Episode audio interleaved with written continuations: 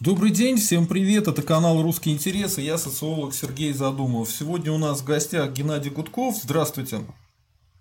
Да, добрый день.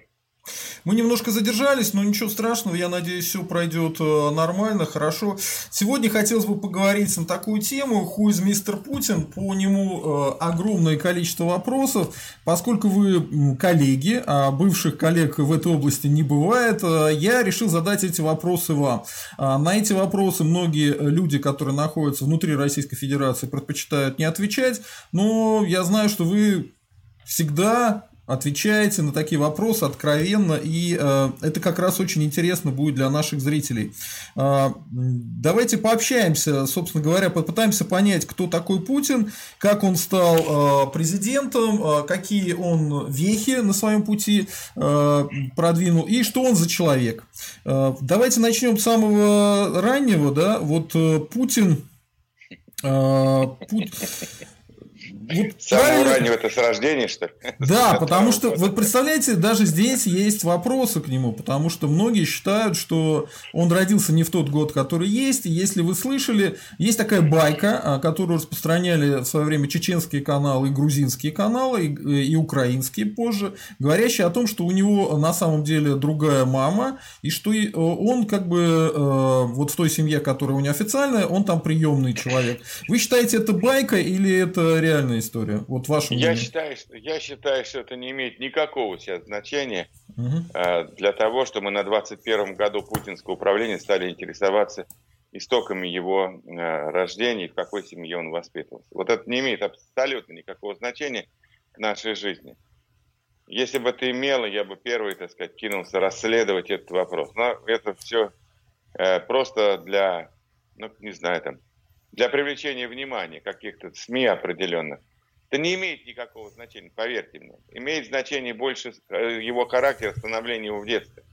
Вот это имеет прямое отношение к его образу действий и к нашей с вами жизни, и ко всем ужасам жизни, которые мы с вами испытываем во времена путинского управления. Давайте тогда про это поговорим. Вот он все-таки в детстве и юности кем он был? Это спортсмен, некоторые его называют даже гопником, или просто незаметный и заурядный человек? Вот не. Он родился в небогатой совсем семье, в обычной питерской, так сказать, там, коммуналке. От природы, от рождения он обладал какими-то способностями гораздо большими, чем средние способности питерской шпаны. Он чувствовал себя сильнее, умнее, талантливее. Это так, на самом деле. Но нравы питерского двора, на мой взгляд, я излагаю свою версию, вот просто мое мнение, личное мнение, как человека, который, немножко интересовался психологией, чуть-чуть занимался этим, ну, и вообще имеет некоторый жизненный опыт, в том числе общение с различными людьми.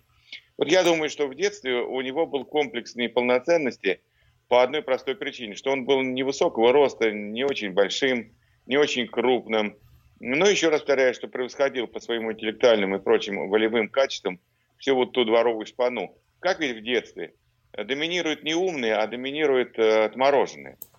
Самые сильные, самые крупные. Наверное, это произошло и с Путиным, чтобы в его дворе доминировали какие-то там альфа-самцы, условно говоря, из числа подростков или детей, которые там третировали всех остальных. И, конечно, это его обижало, он чувствовал наверняка с детства больше сил в себе, нежели, так сказать, вот его, те, кто там был лидером двора, условно говоря.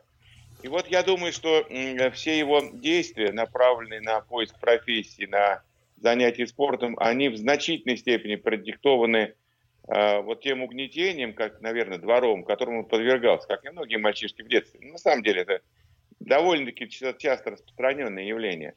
И вот я думаю, что он и в самбо пошел, потому что он хотел быть сильнее, он был стать каким-то необыкновенным, каким-то научиться приемам, чтобы отстаивать свою, так сказать, там, независимость во дворе. И я думаю, что вот это стремление всех сделать, все-таки там победить, вот именно сделать, да, оно в нем осталось на всю жизнь. Он не смог преодолеть полностью свой комплекс неполноценности, который шел вот из этого питерского двора. И я думаю, что даже выбор профессии, это повлияло наверняка на выбор профессии. Он пришел в органы, потому что хотел стать необыкновенным, таинственным, загадочным. Вот, и, как бы так сказать, всесильным или всемогущим. И, наверное, он свои эти детские мечты связывал с какой-то вот спецслужбой, а тогда ореол был спецслужб, разведки, контрразведки очень высок в обществе, считали, что это люди какие-то необыкновенные, и такая пиар-легенда поддерживалась советской властью. И я думаю, что это повлияло на выбор Путина. И тоже вот где-то этот комплекс юношеской неполноценности, когда ему приходилось там жестко отстаивать свою, как бы так сказать, свой авторитет, жестко отстаивать, и в драки вступать, и в поединки, и спортом заниматься, и так далее, и тому подобное. И вот это качество, я думаю, что в нем осталось на всю жизнь. Он так и не смог от него избавиться, он не смог это перешагнуть. Вот эти детские и юношеские комплексы живут в нем до сих пор, и это, к сожалению, негативно отражается на его подходе и к окружению формирования, и к политике, и к внутренней политике, и к внешней политике. Вот этот, извините, комплекс питерской подворотни все равно в нем остался. Да? Хотя от природы Путин, я просто вот убежден, я же знаю, каким нас там испытаниям подвергали, опытам, экспериментам, когда отбирали в разведке. Я прошел этот путь. Я дипломированный шпион, закончил нынешнюю Академию внешней разведки. Я знаю, чтобы туда попасть, какие нужно было пройти испытания, тесты на сообразительность, на знание, на внимательность, на интеллект и так далее. То есть это было довольно сложно в те годы. Довольно сложно. Далеко не все могли пройти эти тесты, далеко не все смогли работать в разведке. Путин прошел, значит, он от природы был достаточно одаренным человеком. Давайте признавать честно. Я его за его деятельность, как говорят, терпеть не могу, но я, как объективный человек, вам это говорю. Угу. Я помню, мы были подопытными мышами в этой Академии внешней разведки. Там одни психологические тесты нас задалбливали каждую неделю по 2-3 теста по несколько часов. Плюс там всякие психологи, плюс там они нас изучали, под микроскопом нас разглядывали и так далее. Путин это все тоже прошел. Поэтому надо понимать, что вот, наверное, вот такой след детства и юности оставил в нем неизгладимый рубец, который он пытался, может быть, на подсознательном уровне избавиться от него всю свою жизнь, уже став там каким-то большим начальником, и потом в КГБ, и в администрации президента. Он все стремился всех сделать, всем что-то доказать, всем, как так сказать, опередить. И вот это вот все в нем сидит до сих пор. До сих пор. Ну и вот, конечно, вот это вот стайный инстинкт, подчеркиваю, стайный инстинкт питерского двора, он тоже в нем сидит глубоко, потому что мы видим формирование его команды, оно в значительной степени определяется вот этим стайным эффектом, стайным синдромом, потому что, ну, посмотрите, там, ближайшее окружение, кому он реально доверяет, да. Вот Улюкаеву он не доверял, он был не свой, Улюкаев сидит. А те, кто там ворует вокруг него миллиардами, но его люди, которых он доверяет, которые там вышли с ним из детства и с юности, они продолжают этим миллиардами воровать и еще, так сказать, быть хозяевами страны. Вот этот стайный инстинкт и вот комплекс неполноценности, который он преодолевал спортом, там, выбором профессии в молодости, он в нем остался. Ну вот в спорте-то у него были успехи, он же побеждал на городском соревновании, по крайней мере. Ну, это нормально, а что, почему хорошо. Нет? А вот у меня какой вопрос. Мы все побеждали на городских соревнованиях. Ну, я занимался спортом, но быстро бросил, поэтому про себя такого сказать не могу. У меня вот какой вопрос. У него была чистая анкета, это очень важно для поступления в КГБ. У него были какие-то связи, потому что якобы его дед был поваром у Путина, то есть к службе имел какое-то отношение. Прекратите вот распространять эти заблуждения. Это у него у самого написано в книге, что его дед... он может там писать, что у него там повар там царя был, это не важно. Не имеет никакого значения. КГБ подбирало людей из молодых студентов, аспирантов. Нужно было себя проявить, нужно было быть активным, нужно было там проявить какие-то иные качества. И я сам...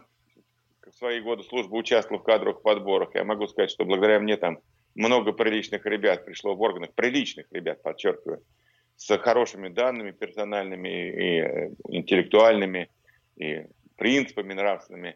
Вот я сам в этом участвовал, и я знаю, что это еще не простое дело, хорошие кадры подбирать. Территориальные органы имели больше возможностей, чем федеральные структуры, а их качество кадров было выше, московское управление, питерское управление.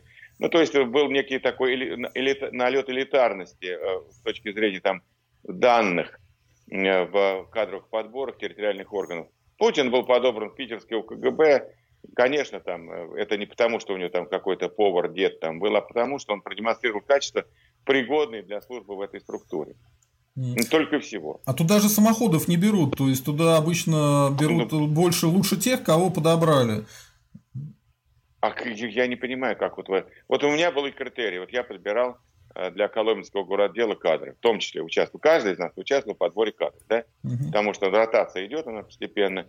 Вот я подбирал, допустим, людей активно там, комсомол, я из комсомола там подбирал, или там в какой-то профсоюзной молодежной работе, или каких-то там ярких молодых преподавателей, которые, ну, порекомендовали себя, решили способность с людьми работать. Если мы говорим об оперской работе, да, опер – это человек, который должен уметь работать с людьми, влиять на них, убеждать, много качеств требуется. Поэтому мы брали ребят ярких, заметных, толковых, грамотных, с хорошим образованием или, по крайней мере, с хорошим интеллектуальным уровнем. По крайней мере, мы это делали.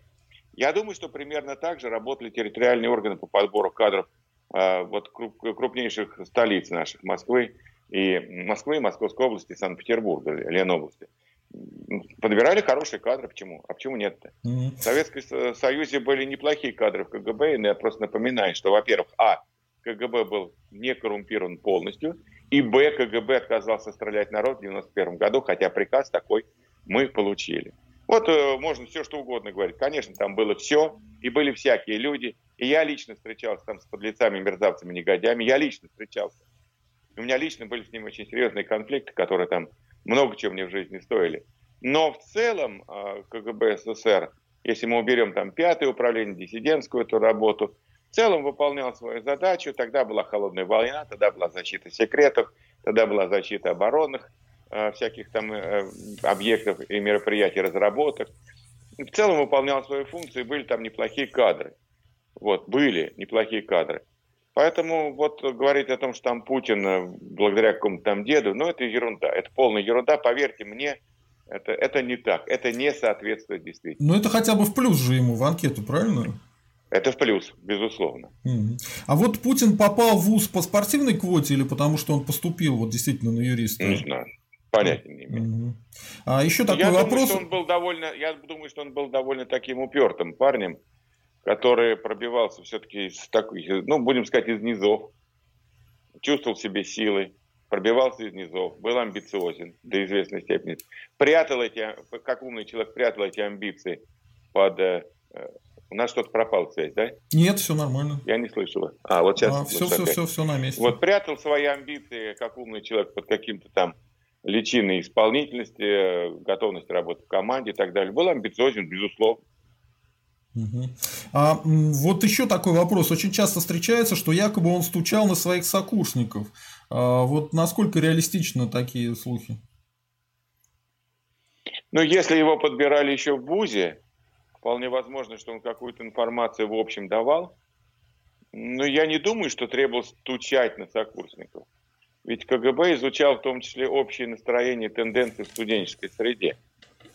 Это не обязательно было стучать на сокурсников, достаточно было... Я не знаю, это опять-таки, это мы с вами не узнаем никогда, потому что мы не знаем сотрудников, которые там и выходили с ним на контакт, какие перед ним стояли задачи. Это мы с вами никогда не узнаем. Это из области предположений. 50-50, да, как встретишь снежного человека, женской логикой, или не встретишь. 50-50, то ли встретишь, то ли нет. То ли было, то ли нет. Понятно. А чем занимался Путин в КГБ? Он был вот в этом 5-м отделе, в 5-м управлении, гонял диссидентов? Я никогда не интересовался, в каком управлении. Кстати говоря, интересный вопрос. У меня тут есть мой приятель из питерского управления, который работал в соседнем кабинете от Путина. Надо у него спросить. Никогда не интересовался. Ну, хотя бы для себя узнаете, интересно. Ну, да. Ну, вот. Но я знаю только одно, что в разведке, конечно, у него не было больших задач.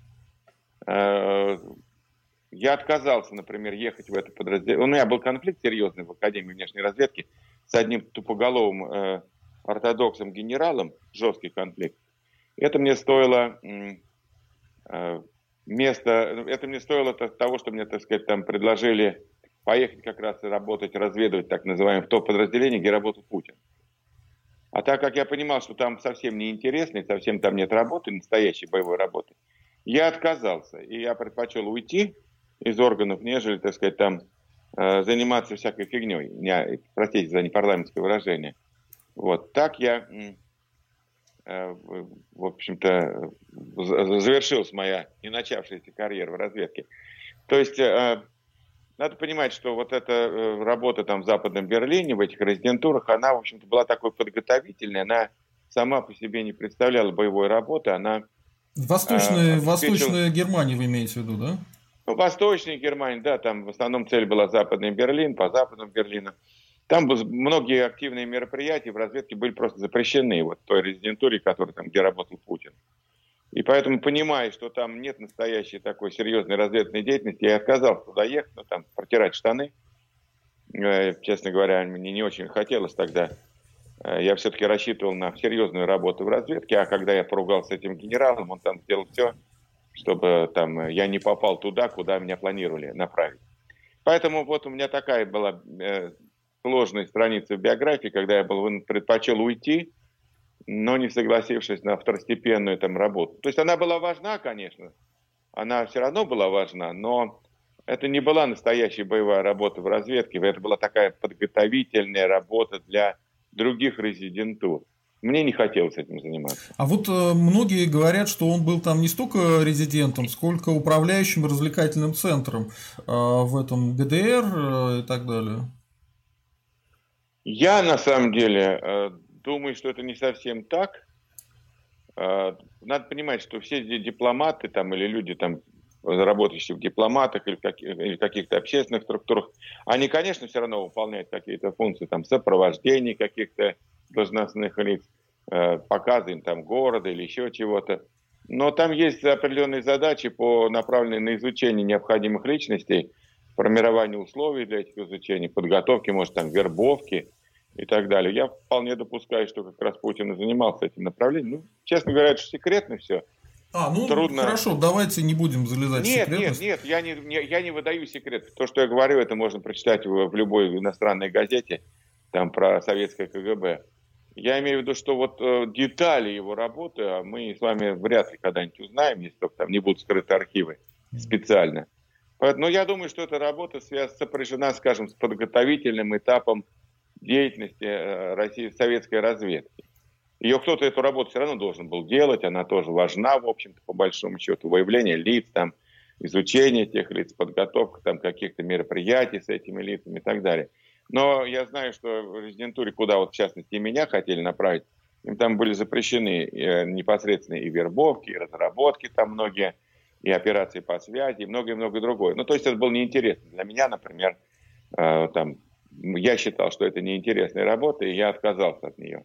Mm-hmm. Хотя меня очень сильно уговаривали, чтобы я уехал туда, в ГДР, в Берлин, и работал по Западному Берлину. Но я отказался.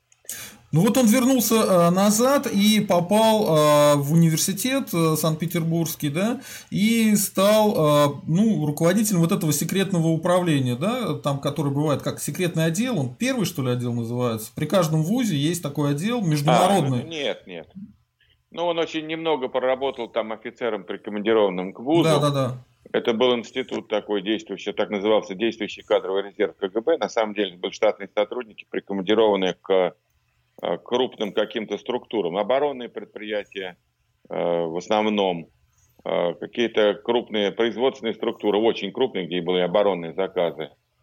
Вот. Какие-то крупнейшие вузы, где были иностранцы, и там много можно было работать по иностранцам. Но я знаю, что он там совсем немного проработал, к этому времени, как мне говорили. Я, опять-таки, никогда вот глубоко не копался в этих деталях, я не люблю это делать. Но мне говорили, к этому времени у него была не очень хорошая репутация, как у сотрудника. Почему? Даже, может, не как у сотрудника, как у человека. Ну, почему-то вот многие считали, что... Не знаю, вот мне те, с кем я общался в Питере, говорили, что как бы не очень к нему хорошо якобы относились к службе, поэтому он, в общем-то, и там искал место где-то подальше от Ленинградского управления. Не знаю, правда это или нет. Может быть, сейчас это просто завистники уже говорят. Я не знаю, я никогда глубоко не интересовался этим. Но такие вот слухи ходят, что якобы не очень у него там ладилось отношение в коллективе с товарищами, якобы, может и нет. И он якобы искал то место, где его там сильно не трогали, чтобы он был сам себе предоставлен, ну и заодно появилась бы возможность там более свободной жизни. Вообще, вот этот институт кадрового резерва, на самом деле был популярен в КГБ для сотрудников, которые хотели получить как бы больше свободы, больше возможности заниматься гражданскими делами. И в ряд должностей были вообще очень престижными. Там за них, как бы, так сказать, шла конкуренция такая негласная. Я не знаю, там, насколько было престижное место вот там в том университете, где Путин был. Вот. Но вообще многие сотрудники хотели уходить вот, в офицеры действующего резерва, потому что и зарплата там побольше, как правило, была, и свобода там побольше, и не было такой зависимости от начальника, что каждый твой шаг он там, ты ему обязан докладывать. Многие вот эту, как бы так сказать, более хорошо оплачиваемую вольницу любили. Поэтому конкуренция за эти места была. А как он оказался соратником Собчак? Ну, там он его и приметил. Он вроде был его учеником, да? Он учился у него. Ну, я не знаю, учился он, не учился. Опять-таки я не интересовался так подробно. Какой смысл сейчас? Угу. Смысл только один, что Путин, к сожалению, предал все идеалы Собчака. Угу. Вот того Собчака, которого мы знали как одного из ведущих демократов того периода России. И он вроде бы должен был впитать в себя все эти демократические ценности, но мы видим, что он, к сожалению, впитал в себя совершенно другие ценности. И тот неосталинизм, который уже в стране доминирует и господствует, имеет тенденцию превращаться в еще более жесткую авторитарную полицейскую систему, полицейский режим. Вот это самое главное. То есть Собчак не сыграл роли в перековке его взглядов и убеждений. Вот это надо понимать. А вы знакомы с компроматом Марии Салье? Вот то, что она говорила о том, что там коррупционные схемы были. Вы доверяете этому пакету документов или нет? Доверяю, потому что я сам из других источников слышал о каких-то делах, связанных с нахождением Путина в питерской мэрии. Я доверяю, думаю, что там совершенно точно, что дыма без огня не бывает. Тем более вот это дело Салье, оно довольно известное в Санкт-Петербурге. Оно много раз публично озвучивалось. Там много, куча было различных статей и появлялось в отношении Путина компрометирующего плана. Понятно, что это можно списать на аппаратную борьбу, можно списать еще на что-то. Но те факты, которые мне довелось... Ну, те изложенные факты там с Альей и другими людьми, которых я знаю по Питеру, в общем-то, склоняют меня к уверенности в том, что это значительно больше правда, чем нежели, так сказать, пытается это отрицать. Я думаю, что да, так оно и было.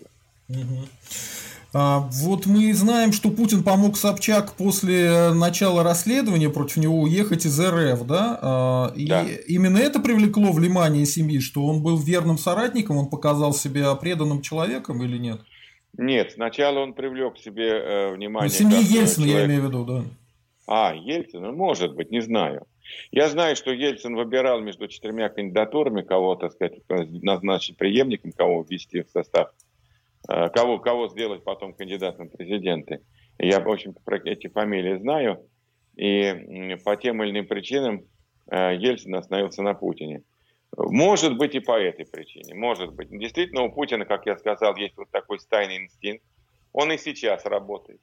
Он работает сейчас. То есть Путин не превратился вот в этого... Ну, вот Габриэль Гарсия Маркес, да, писал там «100 лет одиночества», по-моему, там, про вот этого диктатора, который, ну, совсем со всеми связи потерял, просто в каком-то там пьедестале, который там никому даже не подойти к этому пьедесталу. Путин нет, он, по крайней мере, по отзывам его окружения, продолжает руководствоваться вот этим стайным инстинктом, считает тех соратников, которые с ним шли раньше по жизни, своими прежними соратниками. Он, понятно, начальник для них, но они все-таки его соратники. И в этом смысле я думаю, что вот этот стайный инстинкт, он работает до сих пор. И вполне возможно, что семья Ельцина в том числе остановилась на этом кандидате, на выборе Путина в качестве преемника по этой причине. Хотя я думаю, что там был комплекс причин. Там был комплекс причин. Путин тогда вроде бы делал вид, что он ни на что сильно не претендует. Вы знаете, что и Березовский там считал, что с этим человеком всегда можно договориться и, как бы, так сказать, влиять. Ну и многие другие олигархи так полагали, и они тоже там нашептывали Ельцину. Но Ельцин же был несколько кандидатур. У Ельцина была кандидатура Степашина, которую он счел слабаком, что не хватает ему твердости. У него была кандидатура Николаева Андрея Ивановича, которого он счел слишком гордым и независимым. У него была кандидатура Бориса Немцова, которого там клеветники, так сказать, там скомпрометировали и в глазах его, и в глазах семьи. А чем и они его скомпрометировали? Ну, они про него всякие там небылицы, всякие там... расклад вот тогда был по всяким там этим приватизациям, не приватизациям. Они его просто измазали грязь. И Ельцин, к сожалению, там какой-то момент наступил, когда он поверил, что Немцов там может быть связан с каким-то криминалом с точки зрения там хозяйственных операций. Это была... Ну, об этом есть фильм, посмотрите, там на самом деле все эти факты изложены. Кто как там клеветал и измазал грязью Бориса Немцова с тем, чтобы не допустить его прихода к власти, к президентской должности в России. Ну и четвертая кандидатура вот был Путин. Вот я назвал 4 фамилии, которые мне известны, среди которых выбирал Ельцин. Вполне возможно, что были еще кандидаты, о которых я не знаю. Но вот про 4 я знаю точно. А вот Путин как попал в управление президента РФ? По протекции Чубайса? Тот его в кадры взял? Ну, или как? Говорят, что Чубайс сыграл очень большую роль в карьере Путина, отрекомендовав его Бородину, в Москве, выведя его в московские орбиты. Но говорят, что еще большую роль сыграла в этом Кириенко, кстати, о птичках, за счет чего он, так сказать, непотопляемый, многие годы держится, до сих пор возглавляет, по сути дела, и доминирует в администрации президента, возглавляя всю линию на внутреннюю политику. Правда, линия поганая, но Сергей Кириенко ее, значит, ведет до конца. Не знаешь до чего. Вот. Поэтому вот есть люди, которым Путин, конечно, по жизни благодарен, должен быть признателен. Ну, вот я знаю и о Чубайсе, и о Кириенко, вот эти 2 фамилии, по крайней мере, мне об этом рассказывали. Насколько достоверна информация? Знаете, я принадлежу к числу тех людей, которые не очень глубоко вникают в детали личных взаимоотношений. Наверное, это мой плюс и, может быть, и минус одновременно. Вот, поэтому я даже, мне рассказали, ну и хорошо, ладно, я какие-то выводы для себя сделал.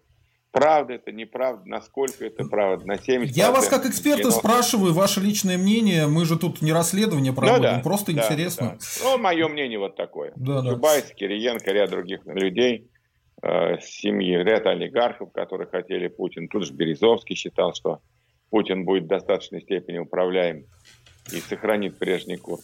А вот вы слышали такую версию, что Путин стал директором ФСБ после операции Березовского.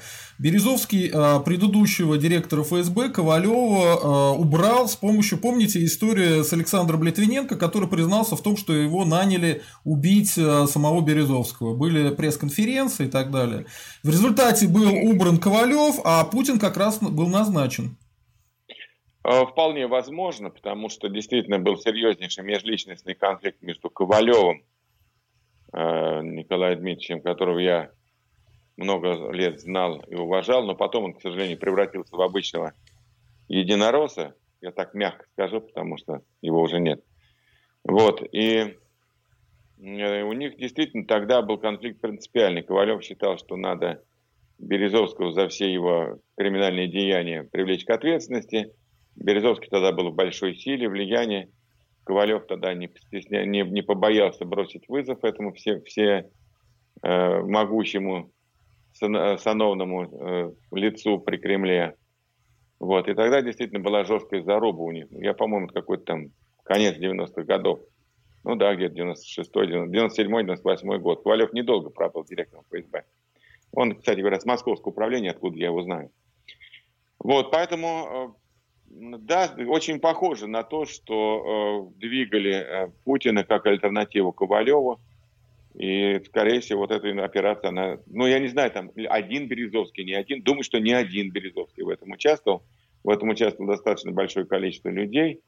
Я затрудняюсь сказать, кто именно. Но то, что война Ковалева и Березовского привела к увольнению Ковалева с должности директора ФСБ, там, или как ФСК тогда, по-моему, была. Это совершенно точно. Угу. А вот вы слышали историю про убийство Рохлина, что якобы уже когда был Путин директором ФСБ или ФСК, вот как раз и произошло убийство Рохлина, что это его тоже операция. Я слышал эту историю много раз от Райкова Геннадия Ивановича, который был руководителем нашей фракции. Ему было поручено от от Думы, по-моему, Кремлем было поручено, поучаствовать в расследовании убийства Рохлина, чтобы, ну, так сказать, дать объективную картинку, в том числе там в Кремле. Я много чего там разных слышал, отзывов и мнений. Дело до сих пор, я считаю, что до конца не раскрыто и, наверное, уже и не будет. Оно очень загадочное убийство, там есть очень много политических мотивов, по которым смерть Рохлина была бы выгодна, в том числе Кремлю, в том числе, может быть, даже окружению тогда президента Ельцина. Она действительно была очень выгодна. Ну, а все остальное я сейчас не хотел бы комментировать, потому что тогда мне Райков рассказывал много-много всяких деталей, но это рассказывал не Райков. У следствия была другая версия, у фракции там КПРФ была третья версия, у Илюхина Виктора Ивановича, с которым мне тоже довелось много общаться и работать. Был такой известный член комитета безопасности, зампред комитета безопасности. Да, но он тоже погиб и тоже внезапно, да. Ну, он умер, как-то внезапно тоже умер, но, правда, никто не сказал, что что-то с ним могло случиться, помимо там естественных причин. Хотя я очень удивился, мы с ним были в хороших очень товарищеских отношениях с Илюхиным. Я его уважал за позицию принципиальную. Он мне тоже много чего рассказывал. Mm-hmm. Вот поэтому я сейчас не хотел бы перегружать и нашу беседу этими деталями. Есть как минимум, для меня дошло как минимум 3 версии. Сложно разобраться, где правда. Может быть, когда-нибудь мы с вами узнаем, что произошло с Рохлиным, что произошло с Юрием Щекочихиным, что произошло с рядом других людей, с Анной Политковской и так далее. Но это будет, наверное, после Путина. Сейчас это уже мы с вами ничего не поймем и не узнаем. Угу. Но есть история, в которой роль Путина более явно очерчена, и он там сам выступал. Это история с человеком, похожим на прокурора Скуратова. Да? Когда поймали прокурора Скуратова, после того, как он не делал то, что от него требовала администрация президента, выступал против Путина. Но это было при Ельцине. Это было при Ельцине. Но это как раз был директором ФСБ. Как раз был Путин, и он подбирал вот эти все документы и организовал тоже эту операцию. Там не совсем так, как мне рассказывали, что там была в чистом виде подстава. Понятно, что все знали, что бывший прокурор Скуратов там неравнодушен к женскому полу, но это часто встречается. Вот. И специально это организовали съемную квартиру, съемку и так далее. Я забыл сейчас фамилию человека, который все это организовал, мне об этом все рассказывали. Вот, это не была, по-моему, путинская инициатива, это была инициатива там ряда других лиц. Возможно, там спецтехника была и ФСБшная, возможно, но стояли за этим другие лица, по крайней мере, насколько мне известно. И вряд ли это, так сказать, непосредственно Путин инициировал, то есть был идеологом. Вполне возможно, что он просто был инструментарием, ну, с своими спецслужбами, да, но там посыл шел совершенно с другого места. Там очень много было коммерческих вопросов. Я частично там, когда еще руководил крупнейшей российской компанией по безопасности, был в курсе о некоторых там сделках с нефтью. Ну, много чего там было наворочено вокруг этой всей истории.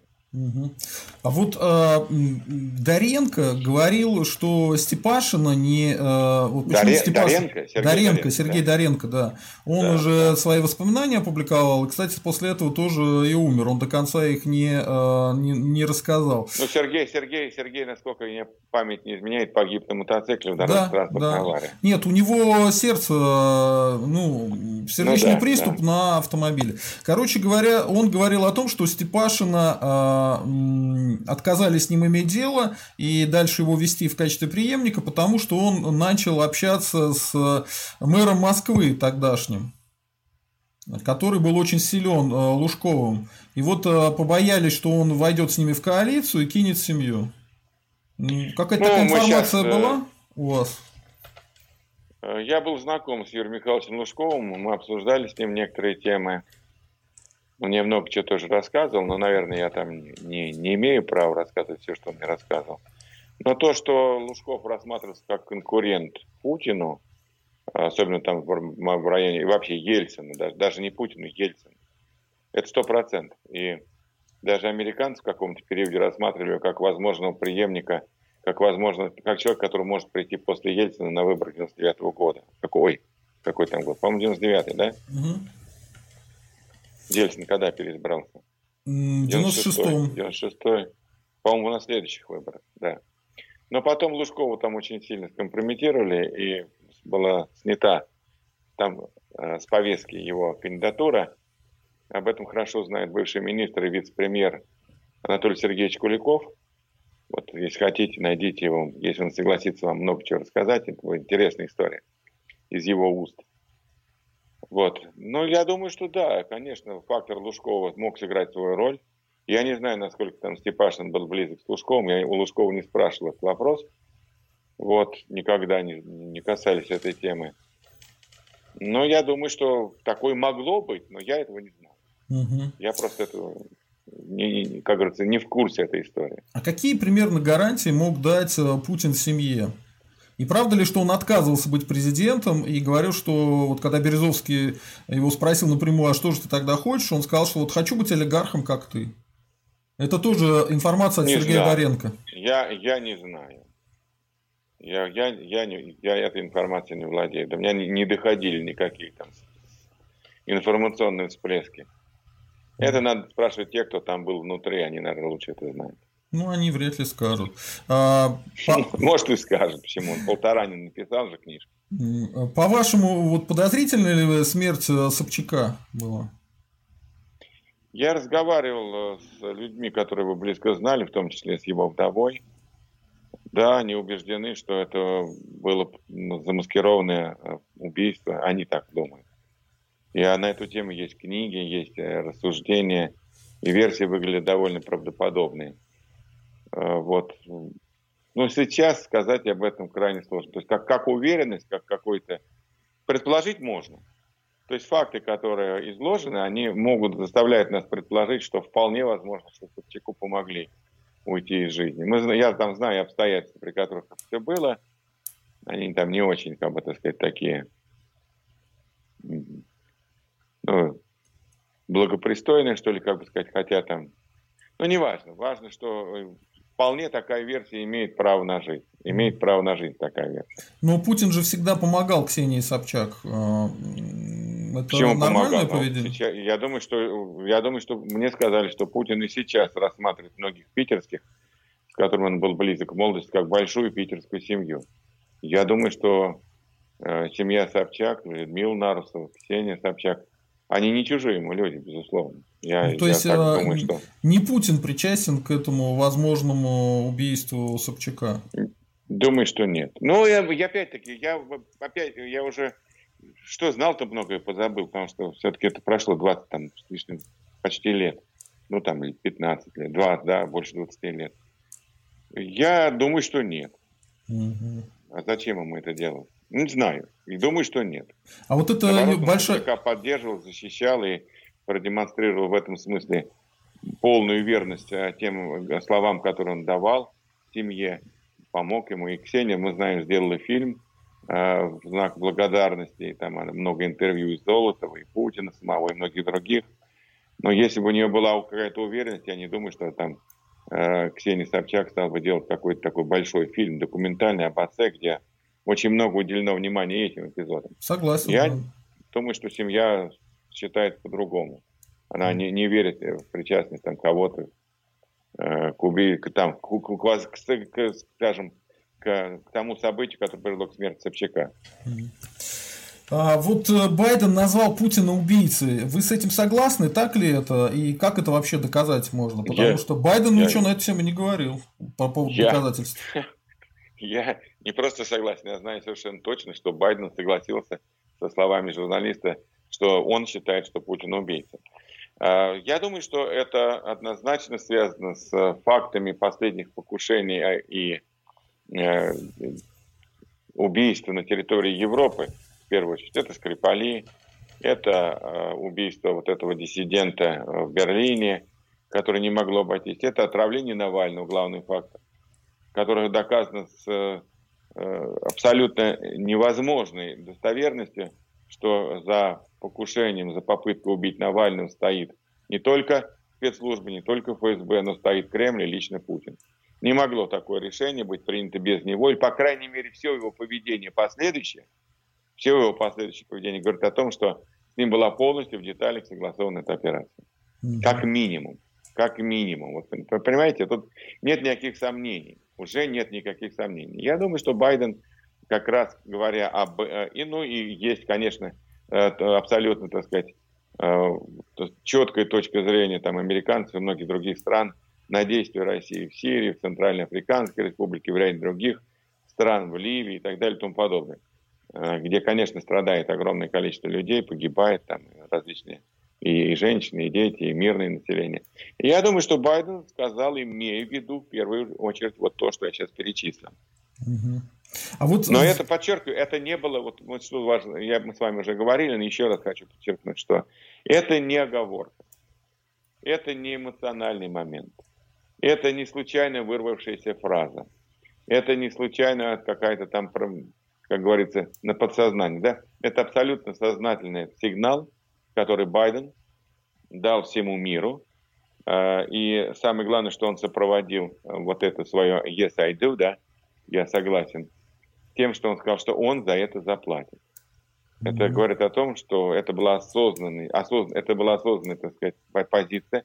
Это был четкий сигнал, который Байден, как президент демократического, самой крупной страны демократического мира, дал всему миру, демонстрируя таким образом позиция администрации США в отношении российского путинского режима. Вот это вот четко надо понимать.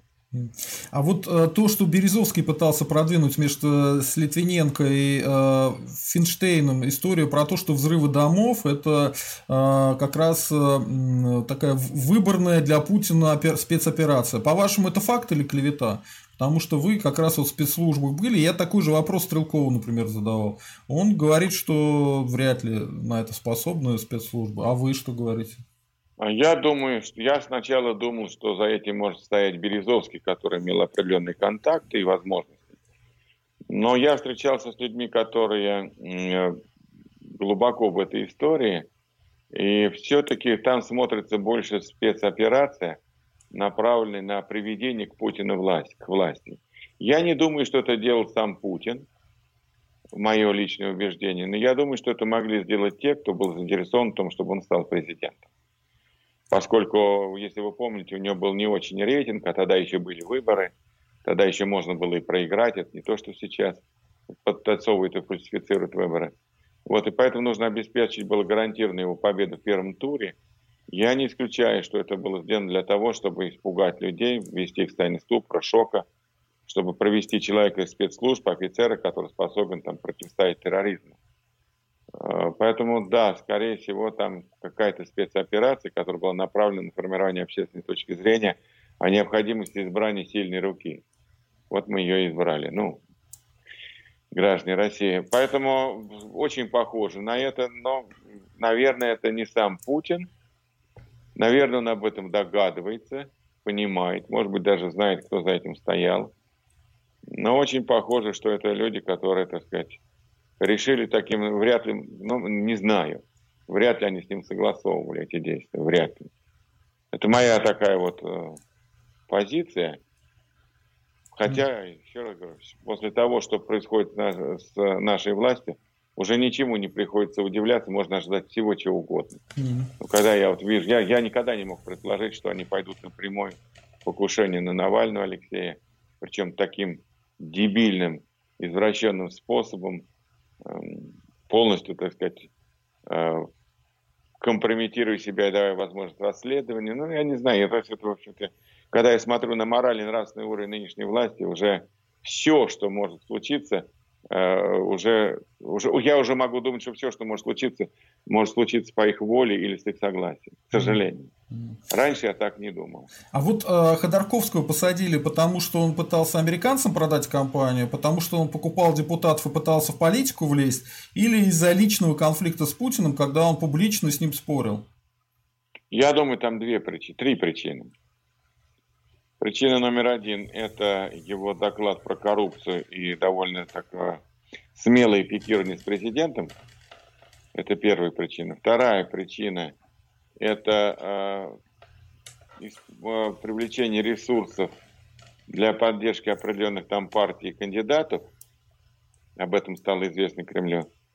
А третья причина, на мой взгляд, чисто коммерческая, то есть определенная часть окружения Путина решила использовать эту ситуацию для разграбления ЮКОСа. И насколько ходят слухи, да, но это можно задать вопрос Михаилу Борисовичу, мне говорили в кругах спецслужб, что Ходорковскому предложили, грубо говоря, выкуп. Чуть мне называли цифру в $1 миллиард. Типа платишь миллиард и езжай отсюда из страны. Вот то ли он не захотел, то ли не поверил. Но это надо задать вопрос Михаилу Борисовичу. Слава богу, что он жив-здоров. И спросить, так это не так. Мне об этом говорил один из высокопоставленных сотрудников администрации президента, который был выходцем из спецслужб. Он мне об этом говорил, что мы там Ходору предложили цифру. Я говорю, какую же цифру предложили? Ну, единичку предложили. Пусть отдает и сваливает. Я говорю, сколько единичку? Ну, $1 миллиард. Я говорю, вы что, охренели? Он говорит, а что там, у него сколько этих миллиардов? Пусть поделится, типа. Поэтому я думаю, что вот эти три причины, это вот такой обозначившийся конфликт по коррупции, это участие ЮКОСа в поддержке ряда там, политических компаний, и вот этот коммерческие интересы привели к посадке Михаила Борисовича. Ну и разгром изъятия ЮКОСа. Мы знаем, что ЮКОС был разгромлен, присвоен. И до сих пор сейчас существуют иски, которые от акционеров бывшего ЮКОСа, они там, по-моему, в цифру 51 миллиард признаны судами. И, конечно, они в течение десятилетий будут взыскивать эту сумму с российского государства различным способом, насколько мне известно. Вот, я думаю, три причины, которые привели к той истории с Михаилом Борисовичем Ходорковским, которую мы с вами все знаем теперь уже. А вот про убийство Литвиненко. Он начал распространять сведения про Путина, ну, про педофилию, еще что-то такое крайне неприятное, про гомосексуализм. Вот его за это убили или за знание того, что как Путин стал директором ФСБ, на ваш взгляд? Я не думаю, что Литвиненко знал, как Путин стал директором ФСБ. Но давайте там не будем, скажем так, делать из него всеведущего, всезнающего. У него был достаточно, так сказать, определен свой уровень. Он что-то знал, что-то не знал. Он умело манипулировал Березовским. Он не был идеальным человеком. Так вот я скажу мягко, потому что, ну, как бы принято о мертвых либо хорошо, либо никак. Он не был, далеко не был идеальным человеком. И мне кажется, что он стал жертвой собственных, так сказать, убеждений и иллюзий, что он там сможет как-то серьезно на что-то влиять. И когда к нему потеряли интерес, он начал всякую там добывать и распространять информацию, которая привела к его гибели. Он стал просто раздражающим фактором, ну и решили на нем что-то там испробовать, обкатать, сделать. Ну как вот на Скрипалях провели эксперимент с новичком, да, там то же самое было с Литвиненко. Поэтому он стал жертвой собственной, как бы так сказать, игры, если так можно выразиться. И эта игра привела его к могиле. Вот у меня ключевой вопрос, потому что по времени я уже вас чуть-чуть начинаю задерживать. А ничего, еще есть 10 минут. Почему Путин, по-вашему, решил остаться у власти и провести рокировку? Потому что в 2008 году уже все было хорошо. И в экономике было хорошо, и с его репутацией было хорошо, как ни странно. Хотя все эти истории, которые я сейчас описывал, они уже были у него за плечами, но они на него никак не влияли. Он был непотопляемый. И рейтинг был гигантский, и отношение к нему было такое, ну, в целом благожелательное. На Западе к нему нормально относились. Почему он все-таки решил не уходить и вот эту историю с рокировкой, с Медведевым устроить, которая как раз общество избудоражило? Ну, ответ очень простой. Про дворец Путина слышали, знаете? Да, конечно. Стремление быть вверху, стремление получать неограниченные ресурсы, стремление, так сказать, властвовать. Оно и привело его к тому, что им там назначили Медведева, который был там... ну, номинальным президентом, давайте по-честному говорить. Медведев не был президентом России, он был номинальным лидером, за которым стоял Путин и им умело манипулировал. Вот поэтому жажда власти, жажда роскоши, жажда вот этого комплекса «я повелеваю над всеми, я там лидер», она и погубила Путина как историческую личность. Путин попал в историю, действительно вошел в историю, став президентом России и добившись определенных. Пусть там это не его заслуга, а сырьевого экспорта, резкого роста цен на нефть, но тем не менее этот период связан с именем Путина.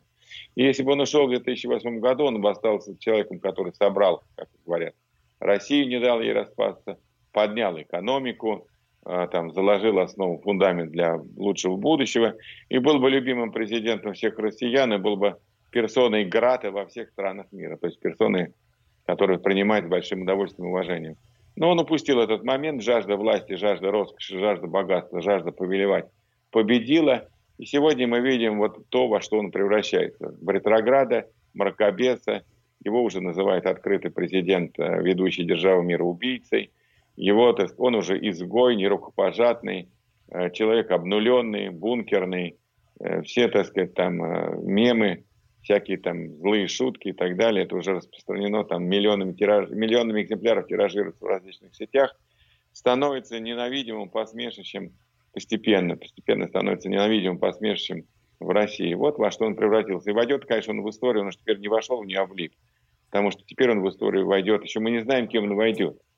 Но в любом случае уже с негативным знаком, с отрицательным, как имя нарицательное.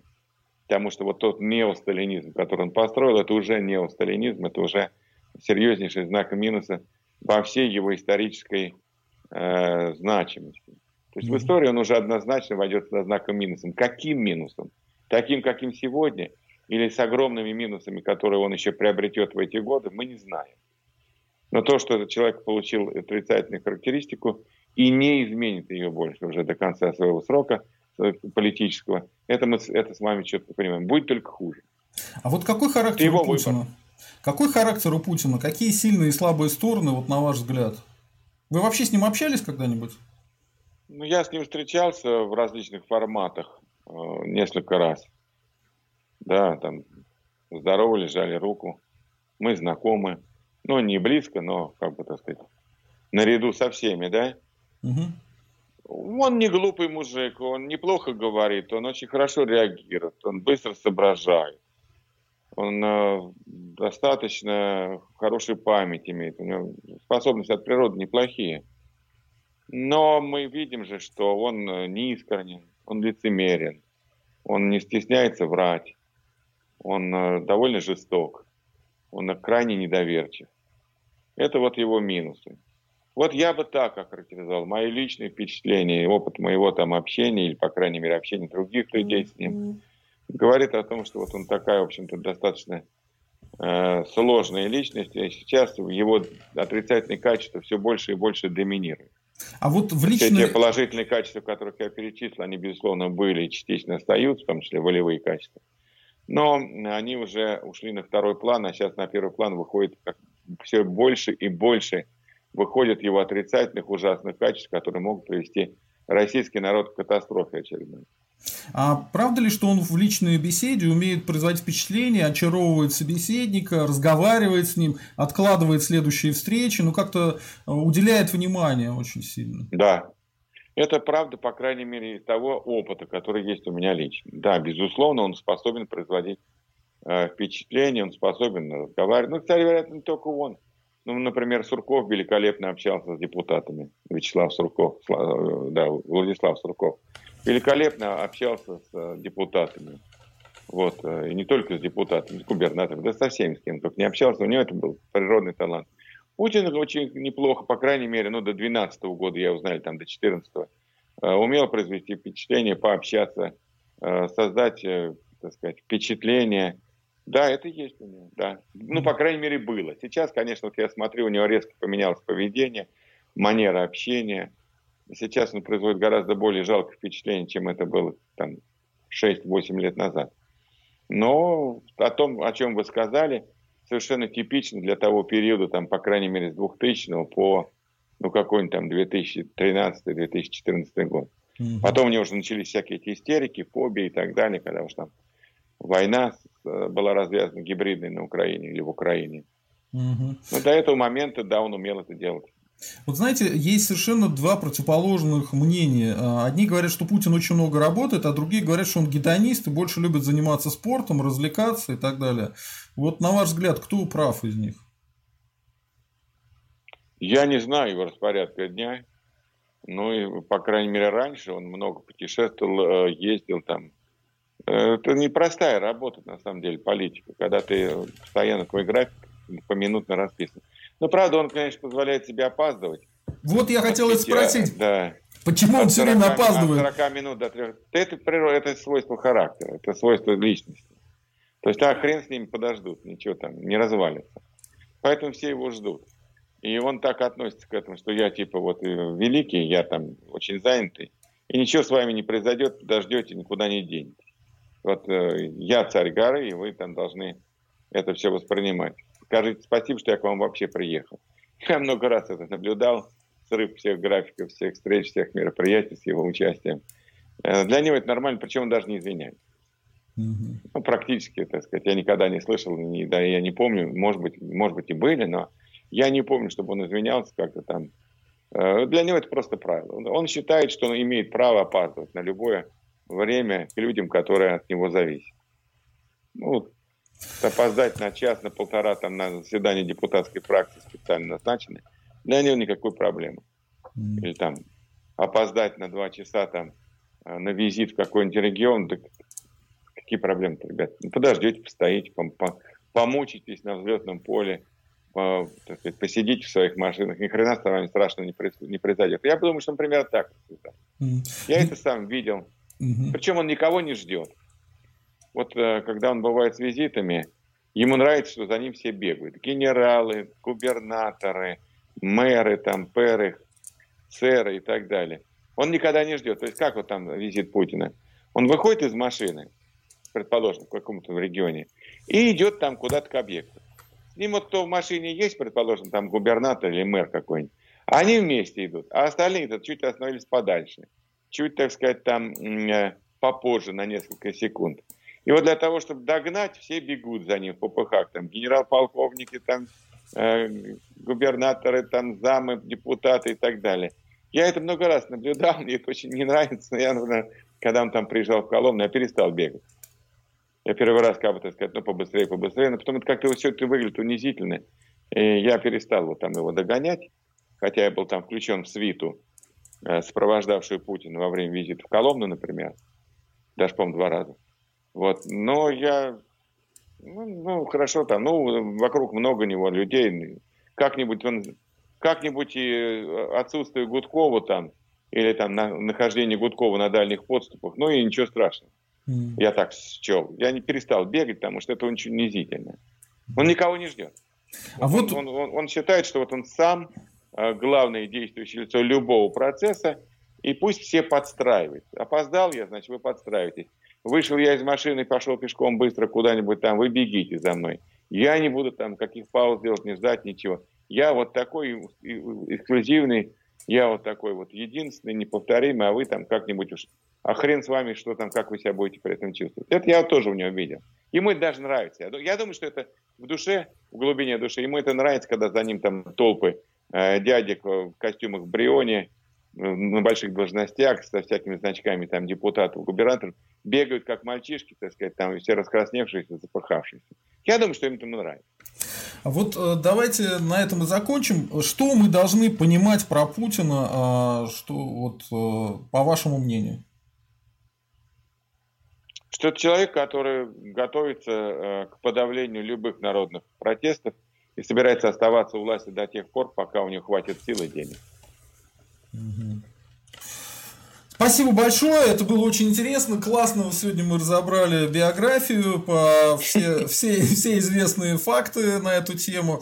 Извините, что чуть-чуть вас задержал. Большое спасибо. Нормально. Вам. Большое спасибо. Взаимно. Удачи. До свидания, счастливо. До свидания. Угу. Так, народ, если вам интересно, скажу вот что. Мы сегодня поговорим вечерком. Я хотел продолжить историю сначала про Путина, потом подумал, что бог с ним, с Путиным. 2 передачи про Путина подряд будут не очень интересны, поэтому мы вечерком поговорим про то, почему сталинисты – это всегда опасно, почему сталинисты – это всегда немножко извращенцы, и в качестве доказательства разберем историю со скопинским маньяком Моховым, который как раз и оказался сталинистом. Большой Большое всем спасибо, что нас смотрели. Большое спасибо Геннадию Владимировичу за то, что был на нашем канале. Народ, подписываемся на канал, ставим лайки, пишем комментарии. Вот внизу написано «Поддержать канал» на Subscribe Star. Обязательно подписываемся. Таким образом вы сможете поддержать канал.